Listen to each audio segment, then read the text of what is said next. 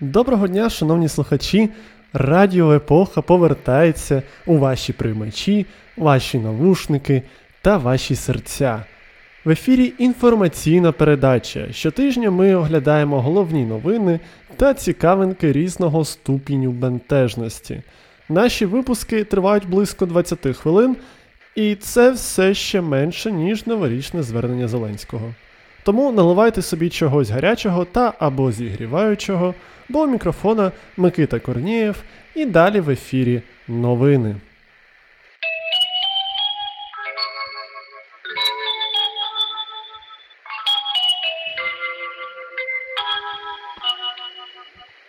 Почнемо з найголовнішого. Доки усі святкували та відпочивали, кореспонденти Радіо Епоха провели журналістське розслідування, якості та ретельності якого позаздрить навіть Михайло Ткач з Української правди. На борту літака ми увійшли у повітряний простір Російської Федерації близько кордону з Україною з метою перевірити кількість та якість російських військ, які знаходяться неподалік українських кордонів. Оскільки літак кореспондентів був пасажирським, рейс відбувався вночі, а кореспонденти Радіо Епоха мали місця біля проходу, точні дані зібрати не вдалося. Тому ми звернулися до більш-менш авторитетних джерел з метою уточнити кількість російських військ. Так, за повідомленням New York Times, сумарно біля північних, східних та південно-східних кордонів України зібрано близько 100 тисяч російських солдат. Існує багато версій, які обґрунтовують наявність росіян неподалік наших кордонів, починаючи з суто політичного тиску на Україну та НАТО і закінчуючи планами повномасштабного вторгнення на нашу територію. І хоч секретар Ради національної безпеки і оборони України Олексій Данілов раніше заявляв, що військ Росії на кордоні з Україною поки не досить для вторгнення, радимо вам, шановні слухачі, бути у курсі важливих новин не втрачати пильності та про всяк випадок зібрати тривожний рюкзак, адже перемога любить підготовлених. Пару корисних посилань ми залишимо у описі до цього випуску.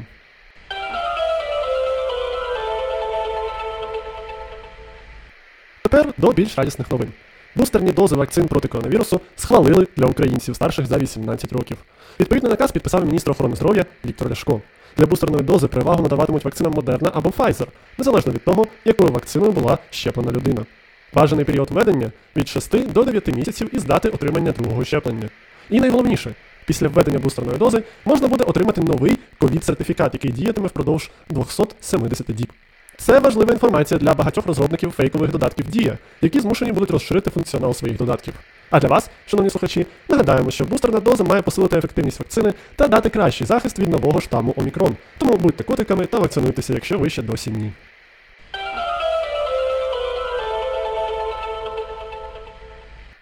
Якщо ви, шановні слухачі, в новорічну ніч дивилися телевізор, ви, певно, вже все знаєте про велике будівництво за гроші платників податків. Але не всі українці знають, що існує також і невелике будівництво, і наша місія цю ситуацію виправити. Так, днями у Рівненській області з перерізанням стрічки та кульками відкрили шкільний туалет, який будувався з 2019 року. На урочистостях були присутні місцеві чиновники, педагоги та учні школи. За інформацією заступниці директора обласного департаменту освіти і науки Марини Пашковської, на туалет було витрачено майже півтора мільйона гривень з держбюджету і близько 2,5 мільйонів гривень з місцевого бюджету. Було б справедливо відзначити, що це перша внутрішня вбиральня в історії цієї школи, тому урочистості з певного боку можуть бути виправдані. Гарна новина тут в тому, що це остання школа у громаді, де ще донедавна не було внутрішньої вбиральні. А погана новина у тому, що такі новини досі надходять у редакцію інформаційної передачі, хоч на дворі вже й 2022 рік.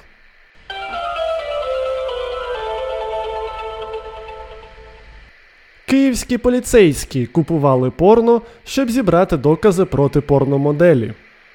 Один з правоохоронців, мужньо виконуючи свої службові обов'язки, оформив підписку на відомий сервіс OnlyFans, аби придбати цифрові фотокартки порнографічного характеру на суми 400 та 330 гривень. Факт купівлі-продажу став доказом того, що підозрювана займається діяльністю з розповсюдження авторської порнографії. Тепер інтернет-моделі загрожує арешт до 6 місяців, обмеження волі до 3 років або штраф до 9,5 тисяч гривень. Тому що чомусь у 2022 році стаття про ввезення та розповсюдження порнографії досі присутня у Кримінальному кодексі України. Хоч ведучий інформаційної передачі і має сексуальний голос, його він розміщує не на платформі OnlyFans, а на Google подкастах, Apple подкастах та інших популярних подкаст-платформах, а також на сервісі YouTube. В усіх вище зазначених місцях ви можете підтримати ваш улюблений соціально-політично еротичний контент, поширюючи наші подкасти серед населення, а також залишаючи коментарі, оцінки та лайки. Донатити улюбленому радіо можна за допомогою сервісу Patreon, посилання на який скромно чекає на вас у описі під випуском. На відміну від порнографії, ввезення та розповсюдження подкастів Радіо Епоха поки що є цілком законним.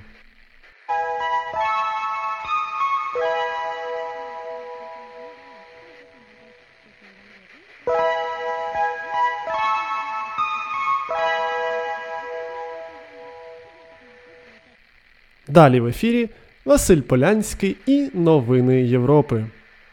Доброго дня, шановні слухачі. Сподіваюсь, ви гарно відсвяткували Новий рік та Різдво і сповнені сил, щоб слухати чергову коронавірусну новину з Європи. Коронавірус довів Норвегію до екофрендлі ініціатив. Тамтешні призовники вимушені здавати спідню білизну після закінчення служби. Норвегія, що охороняє північні кордони НАТО і, до речі, межує з Росією, щороку приймає на військову службу близько 8 тисяч юнаків та дівчат і донедавна дозволяла демобілізованим призовникам залишати казарми з виданою ними білизною.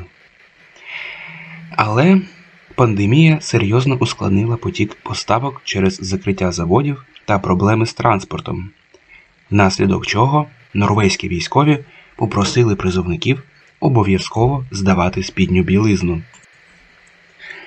Представники оборонної логістики запевняють, що стара білизна ретельно переться для повторного використання і є повністю безпечною для нових носіїв. Певен, що ця ініціатива не зникне після закінчення епідемії оскільки виробництво товарів з бавовни потребує використання великої кількості прісної води, що в наш час екологічної стурбованості є величезною втратою ресурсів. З вами було Європейське бюро Радіо Епоха. Нехай щастить!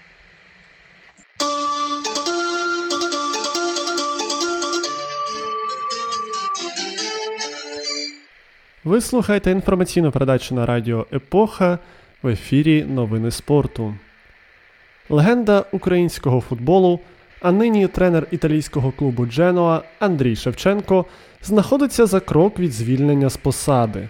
Саме зараз, на момент запису подкасту, керівництво клубу сперечається щодо долі Шевченка на чолі Дженоа.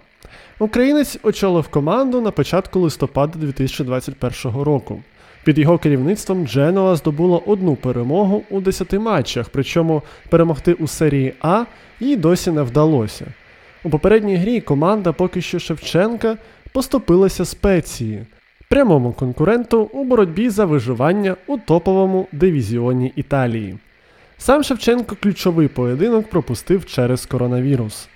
Варто відзначити, що більшість експертів схилялася до того, що оцінювати роботу Шевченка варто лише після підсилення команди під час січневого трансферного вікна. Але схоже, що амбіційне керівництво Дженуа може не дати українському керманичу такого шансу. Більш абсурдною ситуацію робить те, що замінити Шевченка може Давіде Балардіні, якого якраз звільнили з посади головного тренера перед запрошенням українця. Спортивні експерти Радіо Епоха уважно слідкують за ситуацією і сподіваються, хоч і без надії, що в разі звільнення Шевченко може очолити або збірну України, або Київське Динамо, повернувши таким чином баланс у всесвіт та радість у душі більшості українських вболівальників.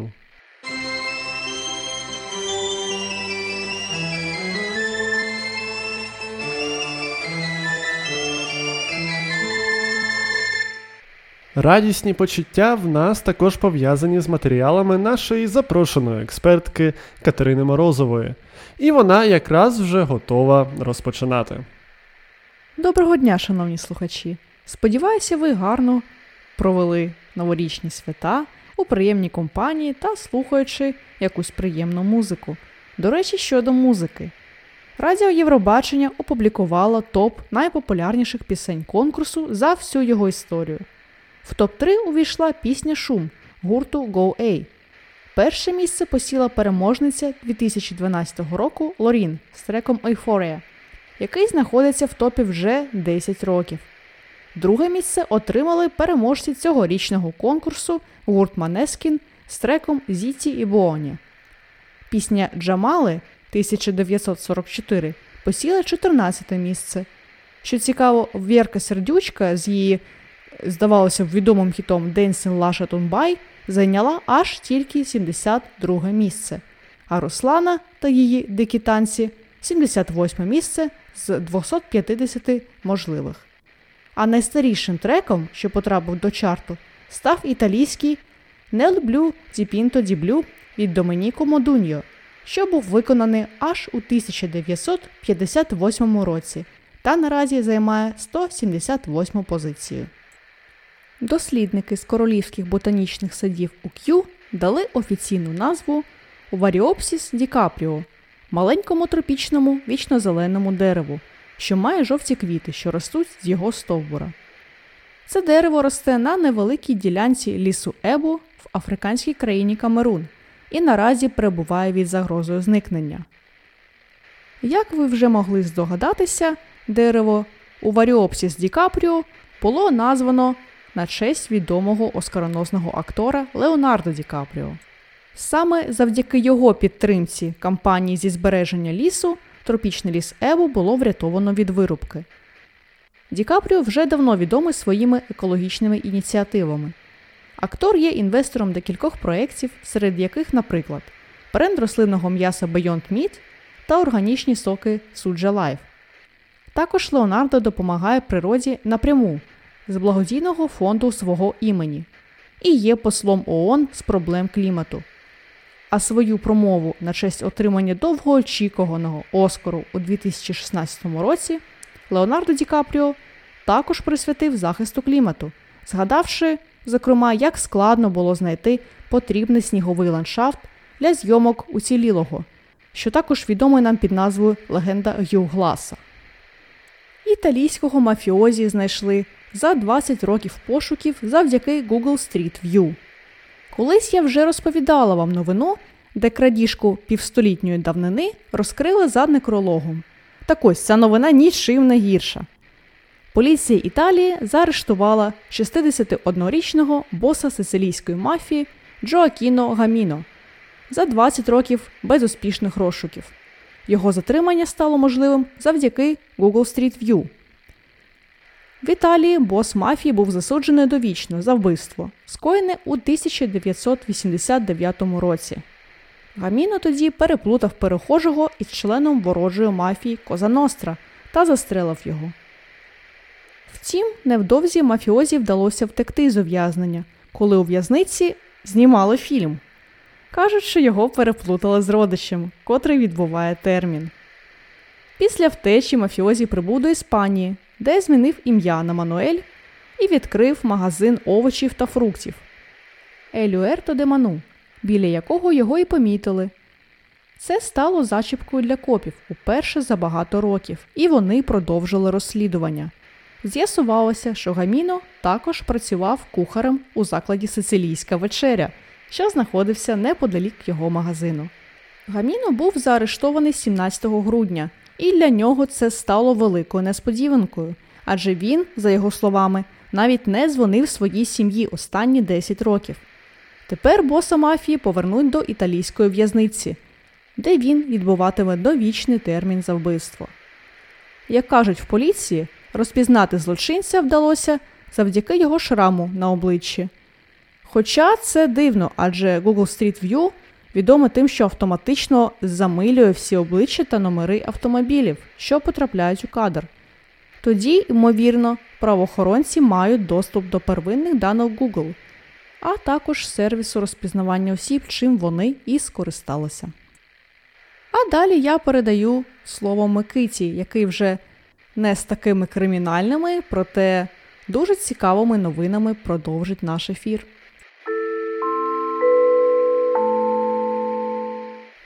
Подія тижня.